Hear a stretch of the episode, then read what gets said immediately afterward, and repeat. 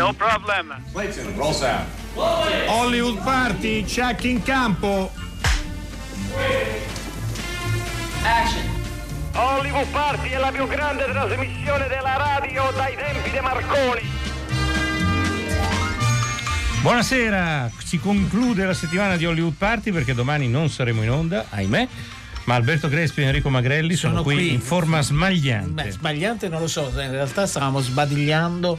C'è un sonno. Perché le giornate sono lunghe, faticose, arriva alle 7 di sera che uno andrebbe a nanna. Ma infatti vedi, mentre Valentina Ferlanna e Ivano De Matteo sono in forma smagliando. Oggi non avete fatto niente voi, vero? Io mi sono stato un minuto fa, sto sbadigliando. Peccato che non c'è la webcam, sennò si sarebbe visto un bello sbadiglio. No, ma non stavamo sbadigliando, per carità. Allora, per il film quello no, ma quello dai, Villetta con ospiti, finché ti tiene svegli. Hai sempre paura che succeda qualcosa di tremendo. Esattamente. Appunto, Villetta con ospiti è il nuovo film di Ivano De Matteo, sarà in sala la prossima settimana, distribuito da Academy 2, quindi il 30 gennaio, così segnatevelo, perché è un film che nella presentazione romana poi ha creato un dibattito davvero molto molto vivo. Ne parleremo fra un attimo. Questa è Hollywood Party, 335 56 34 296, se volete interagire con i nostri ospiti o volete fare delle domande, insomma quello che ritenete più interessante. Come sempre potete ascoltarci attraverso la vecchia tradizionale radio, oppure attraverso internet o attraverso l'app, oppure venendo qui sotto in via Asiago e appizzando l'orecchio. Proprio così si sente. Ma perché ci sono gli autoparlanti, come dicevo mio amico. Gli autoparlanti. Ti ricordi gli auto? No, gli autoparlanti. Perché stavano in auto. Ma non lo so. La cassa che era in auto e l'autoparlante. Stavano alla stazione. Io non l'ho mai contraddetto. Mi sembrava molto brutto, devo dire. Però c'è l'autoparlante. Adesso. L'autoparlante a volte, sì. Insomma. Sì, quella che ti dice. Beh, gira a destra, va qui. Sì, forse era un precursore. Torna indietro. Esatto. Parcheggia, metti la benzina, paga l'assicurazione, ti insulta anche. Esatto. Finirà anche così. Allora, volevo darvi un po' di dati e di notizie. Come sapete, si avvicina il giorno della memoria e anche quest'anno Rai Radio 3 ha preparato tutta una serie di appuntamenti importanti. Uno degli appuntamenti principali è quella della serata del 27 gennaio alle ore 21, ve lo diamo oggi proprio perché lunedì alle 7 sarebbe davvero molto tardi, e in collaborazione con il Circolo Gianni Bosio, in diretta dal Teatro Vascello di Roma, ci sarà lo spettacolo La mamma sta tornando, povero orfanello, e a seguire ci sarà uno spazio di riflessione e di testimonianze condotto dal nostro direttore Marino Sinibaldi, e tra gli ospiti, oltre ai rappresentanti della comunità ebraica, c'è Lea Polgara, Nando Tagliacozzo con le loro storie familiari. Per informazioni dovete rivolgervi al Teatro Vascello oppure scrivere a promozione@teatrovascello.it. Naturalmente poi tutte le trasmissioni, questo la domenica, Uomini e Profeti, Tre Soldi, Piazza Verdi, lo stesso concerto della Quirinale presenterà Jewish Experience con Gabriele Cohen Quintet, e lunedì tutti i programmi, naturalmente anche Hollywood Party, Wikiradio, Fahrenheit, L'Idealista, Altavoce, si occuperà di questo tema e di questa giornata, che è una giornata molto importante. Quindi quando poi sento dire ancora la memoria, queste cose qua, personalmente sempre, personalmente io sarei pronto, sono una persona molto pacifica, a dare delle lievi testate sui denti, perché è veramente, e le testate di Magrelli sono possono fare molto male, esatto, no? Quindi la memoria è un bene fondamentale, veramente non dimentichiamolo, e chi vuole minimizzare è un idiota, lo dico con molta tranquillità. Sottoscrivo, no? Anch'io. In modo più assoluto. Sì. Abbiamo un primo ospite al telefono, perché alla Casa del Cinema di Roma è in corso una rassegna molto bella dei film con cui noi siamo cresciuti, Enrico, perché quelli che ci piacciono di più, poi sì, forse il decennio del cinema che ci piace di più, sì, il cinema americano degli anni 70, il cinema americano indipendente, la New Hollywood.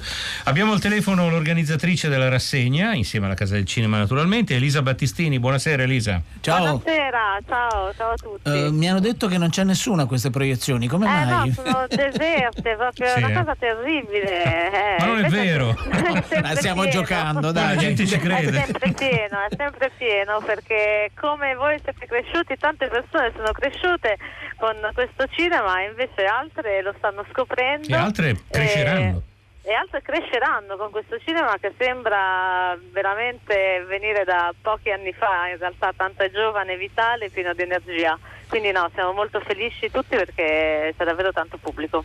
Tra poco i gemelli d'Innocenzo che cosa presentano? Perché poi ci sono ospiti, sì, che presentano certi film. Sì, sì, abbiamo degli ospiti. All'inaugurazione c'è stato Dario Argento che ha presentato La sparatoria di Monty Hellman, perché in questa rassegna c'è proprio un omaggio a Monty Hellman, e i fratelli d'Innocenzo presenteranno Strada a doppia corsia, che è il film che dà anche un po' il titolo appunto alla rassegna stessa. I fratelli d'Innocenzo, tra l'altro lo dico, hanno contattato Monty Hellman, penso che lo abbiano rovinato di email, lo hanno praticamente perseguitato. Sì, loro, è vero, loro hanno questo stile, sì, sono degli stalker molto sì, gentili però. Esatto, no, noi li adoriamo. Sono tenaci. Assolutamente. E Monty Hellman, tra l'altro, anch'io l'ho sentita, è molto contento, quindi questa è una cosa che ci fa anche particolarmente piacere.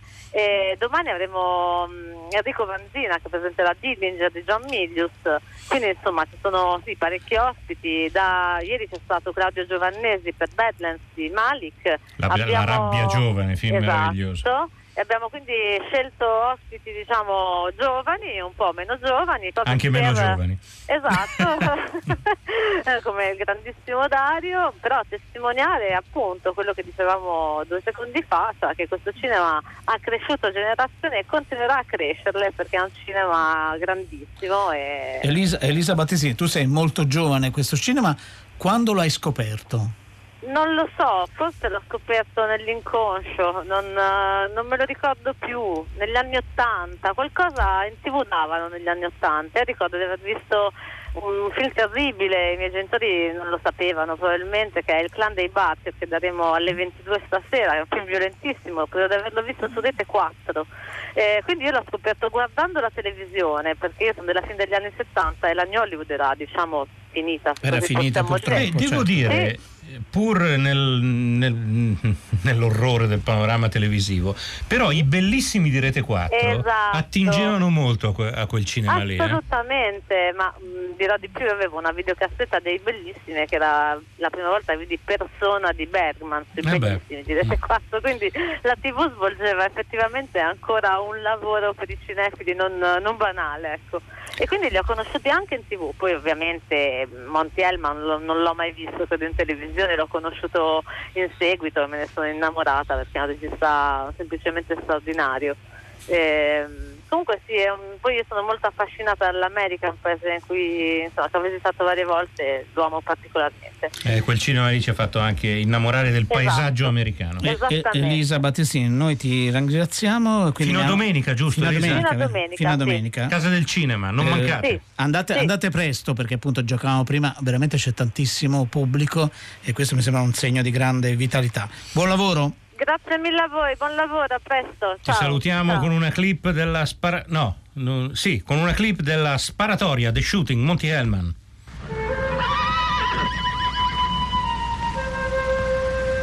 Leland Drum, a good friend, shot dead by I don't know what, and buried in this spot by Coley Boyard, his good friend, in April. Coley! Setting up in the mine for 2 days. Spooked near crazy. Would have shot anything on 2 legs moving, Will. My mind's all unsatisfied with it. I don't know, seeming like if Leland had been involved with the event in Weslow, he'd have rode off too, wouldn't he? Like the way you told me Coyne done. Run a man and a little person down. That's all Leland said. Maybe it was a child. Just sitting there getting killed right away. I got no understanding of it at all.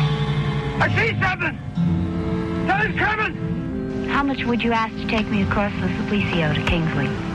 I ain't asking. I told you I pay you very well. Good pony like this, hard come by.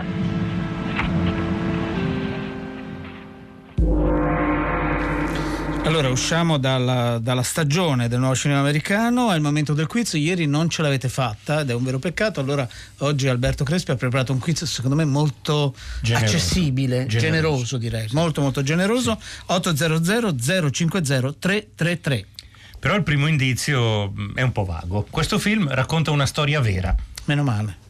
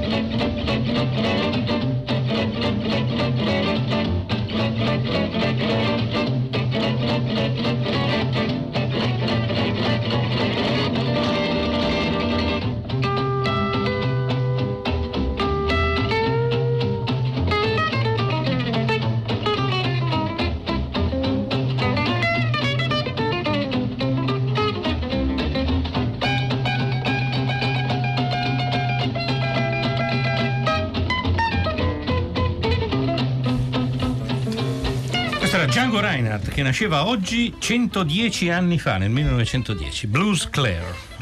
Allora diamo subito il benvenuto anche ad altri nostri ospiti di questa sera, che sono Marco Messina e Sacha Ricci. Ciao, benvenuti. Ciao a tutti. Benvenuti. Grazie. Sono due musicisti, due compositori, e merito loro la colonna sonora di Martin Eden, un film che, come sapete, qui abbiamo amato in modo particolare. Cominciamo con Villetta con ospiti, come dicevamo Academy 2, la prossima settimana sarà in sala, con un cast, lo diciamo subito, che noi poi spesso il cast lo diciamo alla fine della conversazione, vale la pena di segnalarlo. E quindi Ivano De Matteo ha diretto Marco Giallini, Michela Cescon, Massimiliano Gallo, Erika Blanc, che è strepitosa nel film, sono tutti bravissimi, Cristina Flutur, ve la ricordate? Premio a Cannes 2012 se non sbaglio, con Oltre le colline, il film di Cristian Mungiu, esattamente, Monica Bigliani e Ioan Tiberio Dobrica, si dice così, e c'è anche Bebo Storti e anche Vinicio Marchioni, parte di un prete. Sì, no, è una parte di un prete. Sì. Pare, sì. Certo. Allora, volevo cominciare. Valentina Ferlanna scrive da sempre con Ivano. Valentina, perché avete avuto voglia, desiderio, bisogno di raccontare la storia che poi è raccontata in Villetta con ospiti? Ma intanto volevamo parlare principalmente appunto di quello che riguardava la differenza tra il pubblico e il privato, e quello che era in questo momento il bisogno di difendersi, e quindi difendersi sia nella propria intimità, che difendersi da un punto di vista sociale, quindi difendere le proprie proprietà, e poi avevamo appunto voglia di vedere di raccontare questa storia nel nord-est, raccontare un luogo in cui finora non avevamo ambientato nulla. Sono venuti prima i personaggi o queste esigenze narrative e anche sociali, direi, perché il film è di incredibile attualità, ma questo lo sapete benissimo, non so se vi va di parlarne, però ecco, ero curioso di capire se Da cosa siete partiti? Ecco. Quando scrivo con Valentina, chiaramente viviamo insieme da 30 anni, quindi ormai è come se scrivesse una sola persona, cioè, individuiamo un po' il soggetto e poi andiamo avanti. È come un manichino, cerchiamo proprio di cucire addosso agli attori, quindi ai personaggi, la nostra storia. Quindi nasce prima la storia, poi su quella storia cominciamo a mettere in fila proprio i protagonisti e cerchiamo di farlo già con un'idea di base di attori. Devo dire, in questo caso la Cescona è la prima proprio che cercavo proprio un'attrice veneta, essendo ambientata nel nord-est, poi lei era bravissima, proprio volevo lavorare con lei, è stata scelta. Poi faccio una piccola premessa: Valentina è del nord-est ancora più estremo, essendo triestina, quindi lei molto meglio di me conosce un po' quella realtà. E dopodiché una scoperta, ma non tanto scoperta, è quando avevamo questo, diciamo, personaggio di un'attrice, diciamo, dell'est, che poteva essere rumena, e alla fine io mi ricordavo di Oltre le colline, quindi ho mandato subito la sceneggiatura. E devo dire che Cristina Flutur, che è l'attrice che lo interpreta, non parlava una parola in italiano, lei in 20 giorni ha imparato l'italiano, e devo dire è una persona fantastica, un'attrice stupenda. Tutti gli altri erano stati scritti esattamente per loro. Marchioni chiaramente lo conoscevo perché avevo già lavorato con lui, non diretto, però lo vidi a teatro e dici: guarda, vorrei proporti un ruolo di un prete un po' particolare, ho detto. E poi serviva un romano che da Roma andava al nord, quindi un po' burlone, un po' così, uso il termine cazzone, che poi invece diventava si trasformava. E poi un altro personaggio era Giallini, chiaramente. E poi, per quanto riguarda il poliziotto, era un poliziotto del sud, quindi può essere calabrese, siciliano, comunque veniva in dei posti molto duri, no? Dove c'è camorra, 'ndrangheta, e vanno al nord a decompressare, ecco, a rilassarsi, e lui torna lì e invece va a ricucire chiaramente. Non sapeva in che storia va. Penso vi racconteremo un po' la storia fino a un certo punto, naturalmente. Ascoltiamo però prima una scena di Villetta con ospiti.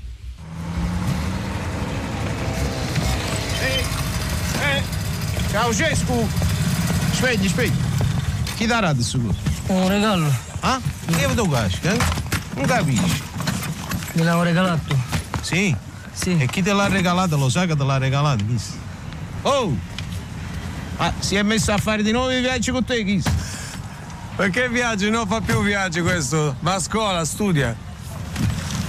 E sto pacco? E mia madre chiamata la roba per mio fratello. C'è un fratello tu? Sì. Più piccolo? Sì. A Rossano? Romania con la nonna. A Bucarest? Sì. Era un bel film a Bucarest. Ma ancora non mi hai detto chi ti ha regalato il suo motorino? La signora Tamanin. Vabbè.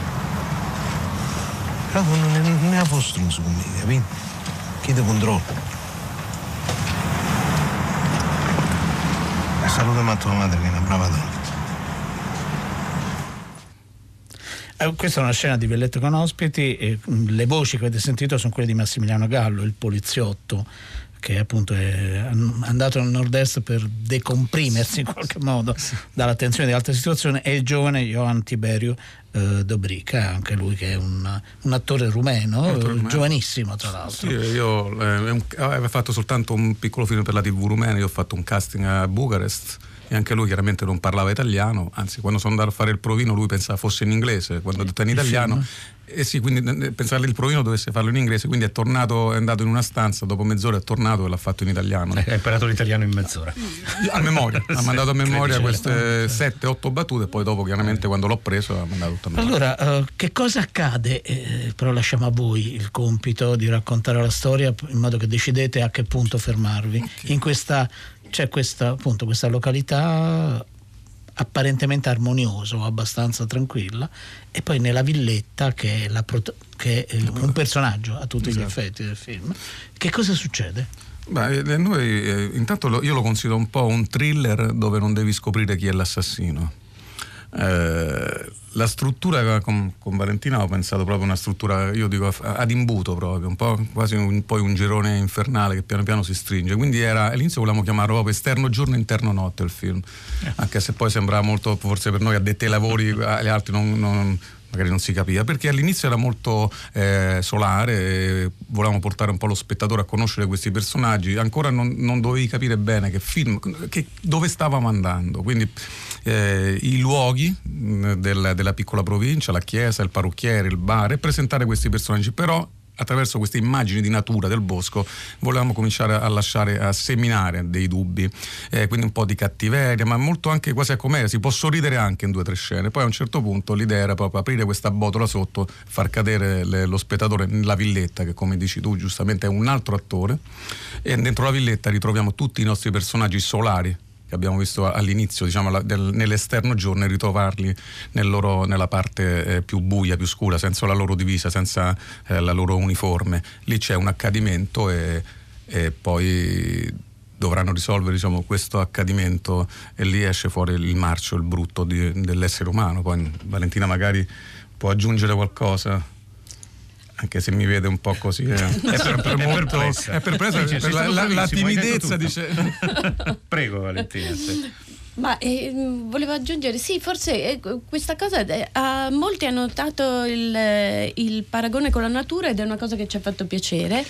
Avvicinati un po' al microfono, per favore, grazie. Perché c'è appunto questo paragone tra quello che avviene nella natura all'interno del film e quello che avviene all'interno della storia, e per noi era importante scrivendolo, però c'era sempre questo punto interrogativo se sarebbe stato altrettanto importante per chi lo vedeva, e devo dire che è stata una bellissima sorpresa il fatto di vedere che tutti hanno colto questa sensazione di disagio che doveva dare appunto la parte regalata alla natura. Okay. Vogliamo ascoltare un'altra scena di Villetta con ospiti. Per la nipotina? Adesso glielo porto. Prego. Buongiorno. Mamma, sei venuta. Come sono contenta. I ragazzi? Ah, Bea è da qualche parte. Matteo l'ho lasciato a casa con la tata, non stava bene. Buongiorno, signora. Ciao, Sonia. Dai, mangia, non è che te li tolgo dalla paga, eh. Porta un caffè a mia figlia, che la dorme sempre, con tutte quelle gocce che prende. Glielo prendo, se vuoi. No, Sonia, no, davvero, veramente, che sono già così tanto nervosa. Che sei così nervosa? Per la festa, no. Non è che mi stai in menopausa, te? E dai. È quasi 50 anni, eh? No, 43. Poco importa, dopo i 40 va tutto in malora. Guarda la pancia che c'hai, eh? Non sono in menopausa, mamma. Buongiorno, signore. Buongiorno. Comunque, bellissima festa. Peccato per il tempo. Speriamo tenga. Ma certo, certo. La vedi in grandissima forma. Anche lei. Ci difendiamo. Devo andare, che ho delle robe da fare. Arrivederci. Arrivederci, signore. Il vagaramento, il professor Gotè, tanti di quei dolori ancora. Allora, abbiamo sentito altre voci di Erika Blanc, l'ultima battuta di Villetta con ospiti. Al momento del secondo indizio, naturalmente c'è già l'indizio visivo sulla nostra pagina Facebook Hollywood Party Rai, 800 050 333.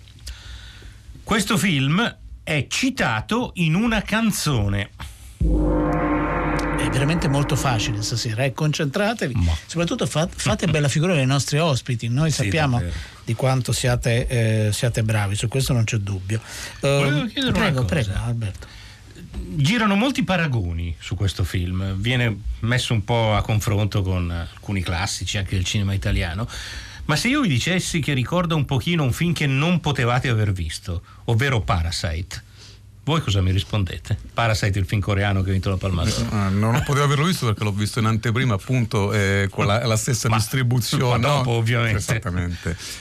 Io prima ho fatto l'esempio della botola, ma io intendevo una botola per il pubblico. In realtà lì, insomma, c'è una botola vera, ecco. Per me è, come dire, un complimento, visto che magari è magnifico. Io ho adorato quel film, anzi l'ho pubblicizzato l'altro ieri all'anteprima del mio film, ho detto uscirà di nuovo il 6 febbraio, andate a vederlo perché è bellissimo. Provate a vederli insieme, troverete qualche casuale assonanza.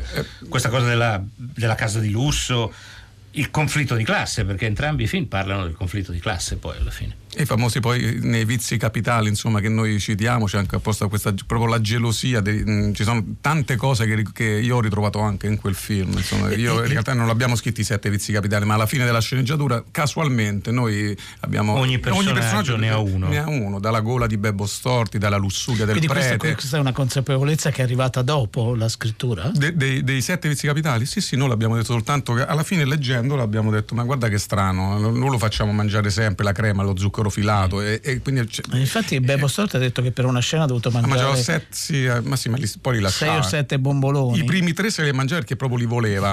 Poi, ma li accompagnava anche con dei bicchieri, però li mandava giù. Comunque insomma sì, per me è un grosso complimento, insomma. Prima hai detto, Ivano De Matteo, una cosa interessante, no? È un giallo, chiamiamolo così, per semplificare, sì. Non è esattamente quello, in cui non bisogna scoprire il colpevole. Allora quale meccanismo vi è interessato? Cioè, che cosa vi interessava scarnificare perché c'è un morto, ovviamente, questo possiamo dirlo, diciamo c'è un morto a un certo punto, e questi 7 ospiti in questo luogo, in questa villetta, devono risolvere qualche cosa. Il tempo scorre e a un certo punto non sanno più che fare, perché il tempo è finito e quindi devono risolverla questa cosa. È come se alzassero a un certo punto un tappeto e mettessero tutto sotto la polvere là sotto. Che vorrebbero farlo con i soldi, loro tentano di risolvere questa situazione comprando, e tutto gira intorno a questo, diciamo, filo nero che lega tutti i nostri personaggi. In realtà non sono complici, nel senso che ognuno ha qualcosa per cui deve stare zitto, muto, e non c'è neanche un senso di colpa, c'è soltanto un albi, cercare la coscienza viene messa un attimo da parte. È giusto che la cosa stia andando così, come deve andare, come racconta il film. Valentina Ferlanna, voi non giudicate mai, no? In questo Villetta con ospiti mi sembra che non giudichiate i vostri personaggi, poi ognuno di noi, ogni spettatore, fa le sue riflessioni su che cosa si è messo in moto, no? Che cosa viene raccontato. Questa è la mia percezione da spettatore. No, assolutamente, nel senso che noi da sempre non abbiamo mai voluto giudicare i personaggi, anche perché i personaggi vengono fuori da nostri dubbi, quindi sì, riusciamo a giudicare vagamente noi stessi, però non fino in fondo, e quindi siamo particolarmente interessati ai punti interrogativi, e abbiamo sempre creduto che poi la vita nostra sia piena di punti interrogativi e che spesso ci salvino da alcune cose. In questo caso chiaramente noi nel film non riusciamo a salvare i nostri protagonisti, non li salviamo, però contemporaneamente non li condanniamo, nel senso che ognuno di noi non è certo che sarebbe riuscito a fare la cosa giusta in quel momento. È sempre un po' questo il punto interrogativo, cioè la differenza tra quello che vorremmo essere e quello che siamo, e poi, che potremmo essere, se riuscissimo ad essere più forti, più attenti. Noi l'avevamo fatto anche sui nostri ragazzi, più o meno era lo stesso principio. Sì, se tuo figlio di 16 anni un giorno esce e uccide perché è ubriaco qualcuno e torna a casa e tu sai che ha ucciso qualcuno, cosa fai? Lo denunci oppure cerchi di coprirlo? Questo è il dubbio. Noi abbiamo dei figli, abbiamo sempre detto ma che cosa poi fai? Sono cose di cui che l'attualità ci mette di fronte in ogni momento. E questa cosa più o meno è lo stesso principio. C'è una pistola in casa? Io non voglio averla, perché se ho quella pistola dentro casa, prima o poi spara. Tra l'altro non condannate i personaggi, ma mi sembra che condanniate la società che li esprime. Non me la devi dare, io non devo essere messo in condizione di averla, quella pistola in casa, perché se c'è, come sparerà. Il film, diciamo, parte un po' poi da questa. E poi mi ricordo anche dei fatti di cronaca. Noi abbiamo scritto il film, l'abbiamo scritto molto tempo prima, ma c'è un fatto di cronaca molto attuale che ricorda, quando lo sentivamo in televisione, ricorda molto il nostro film, e non è successo nel nord-est, ma molto più vicino a Roma, però. Certo. Allora vi ringraziamo veramente molto e vi salutiamo con un'altra scena da Villetta con ospiti la prossima settimana, 30 gennaio, giovedì prossimo. Scusi, che ci vogliamo far togliere pure la patente, ci mancherebbe solo questa. Questa cammina. Bene. Per quella pratica? Devi avere ancora un po' di pazienza, ci vuole tempo. Sono passati 3 mesi. E ho capito, ma tu ti metti a fare il pistolero in piazza? No, ma come il pistolero, rompeva i coglioni a mia figlia, poi gliel'ho fatto soltanto vedere. Ma non si può fare. È così. Non si può fare. Ma tu tanto sei tranquillo, no? Sì, tranquillo. Vuoi un caffè? No, no, grazie, andate già in mio corriere. Sicuro? Ci vediamo dopo. Allora, è il momento del terzo indizio del nostro quiz, 800 050 333. Andate sul profilo Facebook per vedere l'indizio visivo, che è un'immagine, e ricordiamo che questo film racconta una storia vera, questo film viene ricordato, citato in una canzone, e questo film dà il titolo a un'altra canzone.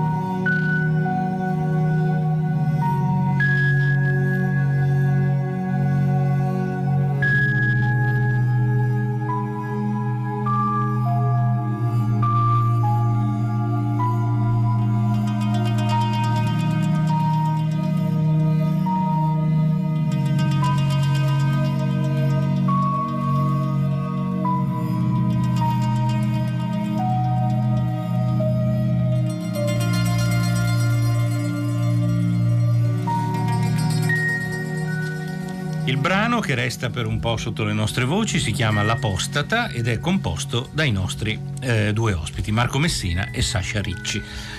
Questo è un brano di Martin Eden, perdonatemi sì, se non ricordo, sì. Perfetto. Raccontateci un po' com'è stata l'esperienza di musicare un film del genere, che è un film molto particolare proprio perché incrocia tempi, livelli narrativi, livelli concettuali. È un romanzo americano, però si svolge a Napoli sì. È un romanzo dell'800, però forse si svolge oggi. Sì, in realtà massimo negli anni 80. Sì, diciamo comunque più vicini a noi rispetto a Jack London. Quindi forse grande libertà e anche grande difficoltà. No, allora la libertà c'è sempre. Io credo che il cinema, le colonne sonore siano uno dei pochi spazi dove la musica è ancora libera di agire, perché solitamente la musica è legata dai tempi radiofonici, dai tempi televisivi, dai tempi dello streaming di Spotify. Quindi da musicista mi sento dire, quando ho abbracciato le colonne sonore, la prima sensazione che ho avuto è stata di libertà. Ovviamente Pietro Marcello è molto esigente, del resto non potrebbe fare i bei film che fa se non fosse esigente. Quindi per esempio questo pezzo qui ci sono state delle note, dei campanellini che abbiamo spostato un giorno un po' di qua, un giorno un po' di là, a seconda di dove capitavano sulle immagini. Quindi però come dire, è una di quelle cose che poi dopo, quando vedi il film, dici ma lo voglio fare tutti i giorni, diciamo, questo lavoro così duro, se poi questo è il risultato. Quindi siamo molto felici. Pietro è uno di quei registi che sanno di musica, che vi dicono che tipo di musica vogliono, oppure vi ha dato... Ovviamente non ha il linguaggio del musicista, ma ha le idee molto chiare. Magari all'inizio parte con un'idea, poi cambia idea, come è giusto e bello che sia. Queste sono cose che accadono sempre, diciamo, nello svolgimento di una colonna sonora, nel senso che comunque è una materia in evoluzione, non è assolutamente una cosa chiusa. Quando ci arriva comunque non è chiuso il film, il montaggio è ancora in trasformazione, le scene possono diventare più brevi, sì, quel pezzo lo spostano da un'altra parte perché lavorandoci pensano che stiamo, quindi è tutto molto... Ma voi a che punto, se per il caso di Martin Eden, a che punto siete stati coinvolti? Prima che iniziasse il montaggio, quindi a poco dopo che erano finite le riprese. quindi abbiamo avuto un bel po' di tempo, che però ci è voluto tutto. Ma quando dite un bel po' di tempo, quanto tempo? Noi abbiamo iniziato a lavorare a settembre e abbiamo finito a maggio? Sì, 6-7 mesi. Sì, ma forse anche giugno. Sì. No, anche più. Sì, anche giugno. Ovviamente la fase settembre-dicembre è stata molto rilassata. Dopo ho iniziato il lavoro duro. Tra l'altro mi ricordo una delle cose più divertenti è che uno dei brani che sta nel film è un brano che Pietro ha ripescato da un brano che avevamo fatto per Bella e Perduta, che aveva scartato additandolo come... Cos'è questa robaccia?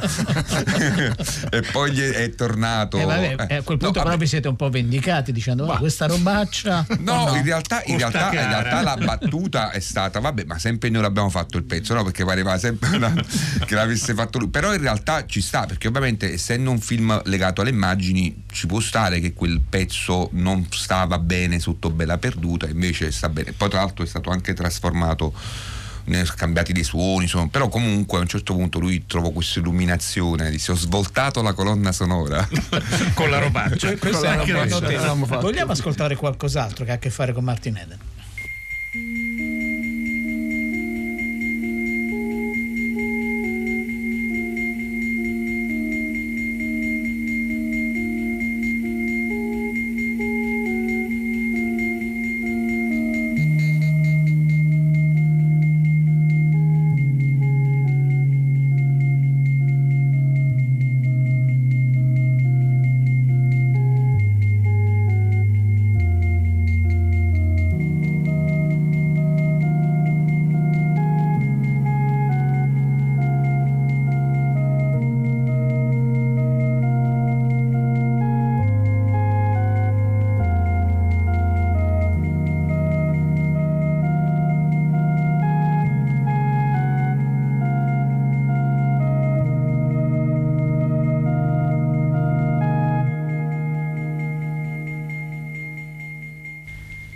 Questo è sempre un altro momento musicale non scritto da Pietro Marcello, anche se lui diceva stiamo giocando, ovviamente ne stiamo parlando con gli autori della musica, Marco Messina e Sacha Ricci. Mentre ascoltavamo questo altro momento, mi sembra molto riuscito musicalmente, io non ho una grande competenza musicale, ma stavamo proprio facendo un discorso, no, di come può suonare un'ovvietà, no? Ma il linguaggio di un musicista non è il linguaggio di un regista, e come vanno le cose? Ci vuole un interprete. Ci vuole un mediatore linguistico. Non c'è l'interprete. Però mi ricordo che per esempio una cosa che abbiamo imparato mentre facevamo Martin Eden è che a volte si possono mandare in termini tecnico gli stem, cioè come Pietro diceva c'è un elemento ritmico che non mi piace nel pezzo, ma non c'era nessun elemento ritmico, quindi dopo una giornata di conversazione gli mandammo il pezzo diviso traccia per traccia, così lui disse ok, la traccia 7 che non mi piace, cioè smembrammo il brano, gli mandammo tutti i singoli suoni separati in modo che lui potesse dirci qual era il suono che non gli piaceva. Del resto Morricone, c'è un libro dove lui parla del suo meraviglioso lavoro, dove dice che la cosa più complessa quando fai una colonna sonora è proprio dialogare con il regista, perché ovviamente lui ma non è tanto capire cosa vuole, il problema è proprio quando ci si inizia a mandare i brani, lui magari ti chiede delle cose, ti fa delle osservazioni, che è un linguaggio completamente diverso. Ovviamente noi usiamo un linguaggio tecnico, quindi il momento è lui ovviamente non c'è. Ma molti registi chiedono fammi un brano alla Beethoven, vi è capitato? Forse. Ma di solito loro mettono comunque quando montano appoggiano un brano, dei brani, e dicono, però fammi una roba così. Allo stesso tempo questo non è detto che sia poi la cosa definitiva, perché che mocio cambia anche quello, può cambiare, cioè, diciamo che è un riferimento, fai una cosa alla cioè, è una cosa che a molti musicisti dà fastidio, tra l'altro, perché loro gli dicono vabbè, ma allora usa il brano di Beethoven. No, dipende, perché tu non è che lo farai mai, non è che copi quel brano, però cerchi di capire, e questo invece è un metodo per cercare di capire le intenzioni del regista, tutto sommato questo quindi può essere poi tu ti puoi allontanare, diciamo che la cosa scocciante è quando il brano che è stato poggiato, per darti un'idea, resta a lungo, perché per esempio mi ricordo quando facemmo il passaggio della linea uno dei film di Pietro. C'è una scena, c'è la scena quando stanno in treno e c'è il passaggio sull'alba, lì c'è un brano di Schnittke, che è il Requiem di Schnittke, che è un brano meraviglioso. A un certo punto pare insomma che non si aveva il permesso per usare questo pezzo, e ci fu un tentativo, ci fu chiesto di sostituire quel brano. E io da subito dissi, noi non lo sostituiremo mai questo brano, perché io, che non sono il regista e il montatore, oramai ho legato, perché vedendo il film mentre lavoravo avevo legato ogni elemento che entrava, ogni strumento, ogni cosa l'avevo legato al montaggio, al film, quindi mi ci ero affezionato. Però ci stava benissimo. Poi ovviamente Schnittke, un'orchestra di 80 elementi, ho detto, in uno studio con della roba elettronica e con un Rhodes, cioè abbiamo già perso, è una battaglia già. È già un 2-0 al tavolino, insomma, cioè non. E infatti fortunatamente è rimasto Schnittke. Voi lavorate con strumentazione elettronica? Oppure non anche solo, con strumenti e musicisti umani? Sì. Vabbè, anche dietro la strumentazione elettronica c'è un umano. Voi cosa suonate? Voi due proprio? Lui è pianista. Io invece, il mio background, nasco come DJ, poi mi sono avvicinato ai campionatori, ai sintetizzatori, però sono l'uomo dei suoni, ecco. L'uomo dei suoni. Vogliamo ascoltare proprio una scena del film? Stavo guardando questo quadro che da lontano è bello, però poi quando ti avvicini si vedono solo macchie. Un quadro a trucco, diciamo. Elena Orsini. Martin Eden. Lei è stato molto coraggioso, signor Eden. L'avesse fatto chiunque. Stavo leggendo questo Baudelaire. È vivo? Le risulta che sia vivo. È francese? Certo, sì. È in francese. Io pure parlo un poco di francese. Ah sì? Sì. Salut. Je m'appelle Martin. Je m'appelle Martin. Martin, c'est un po' più francese, Martin. E moi je m'appelle Elena. Piacere. Enchantée. Quindi le piace Baudelaire? Sì, l'ho letta adesso, mi sembra più meglio degli altri. Questo è il suo capolavoro. Molte delle sue poesie sono un po' audaci. Pure io. Sì. Pure lei. Sì. Bene.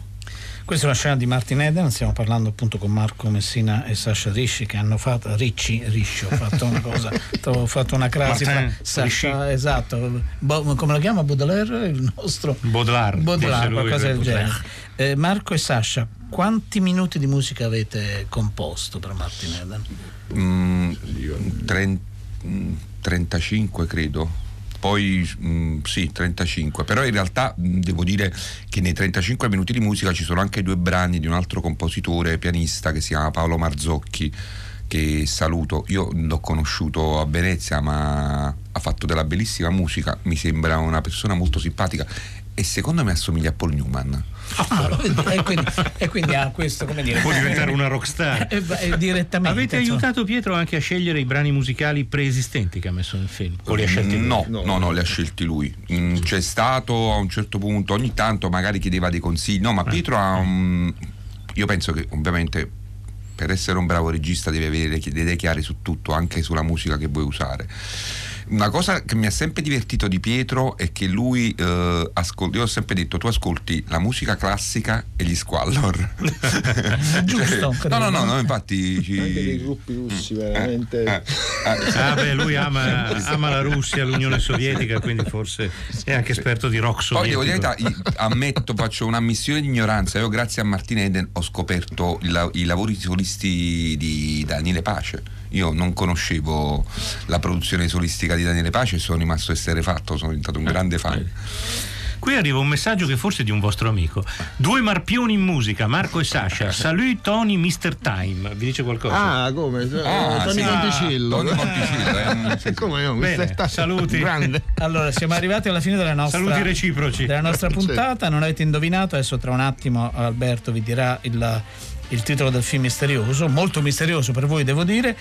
Volevo ricordarvi che sempre a proposito della giornata della memoria, domenica 26 gennaio alle ore 18 c'è la proiezione al Maxi di Roma di Rosa Nudo, l'ingresso è libero fino a esaurimenti posti, non c'è nel cinema alla radio, quindi volendo potete andare a vedere un film al Maxi. Qual era il film? Ma era facile, l'abbiamo anche nominato, era La rabbia giovane di Terrence Malick, che racconta una storia vera, che è citato in Nebraska di Bruce Springsteen quando lui parla della ragazza che sventola il bastone da maggiorette, e dà il titolo originale Badlands a un'altra canzone di Bruce Springsteen. Bisognava essere un po' springsteeniani per indovinare. È vero. Allora, titoli di coda, vi salutano le nostre curatrici Francesca Leve, Madrena Agnisci, Michele Marzili che ci ha mandato in onda, Massimiliano Bonomo, Alessandro Boschi, Erika Favaro, la nostra insostituibile Arcadia, Elisa Battistini è alla Casa del Cinema con tanto pubblico, prima ovviamente scherzavamo, per questa bellissima rassegna dedicata al cinema americano degli anni 70. Con noi in studio sono stati Ivano De Matteo e Valentina Ferlanna, che salutiamo, e salutiamo ovviamente Marco Messina e Sacha Ricci. Grazie. Grazie di essere stati con noi. Crespi Magrelli, ciao. Domani non si va in onda, ma da lunedì nuova coppia, nuova settimana di Hollywood Party. Andate al cinema. Buon weekend!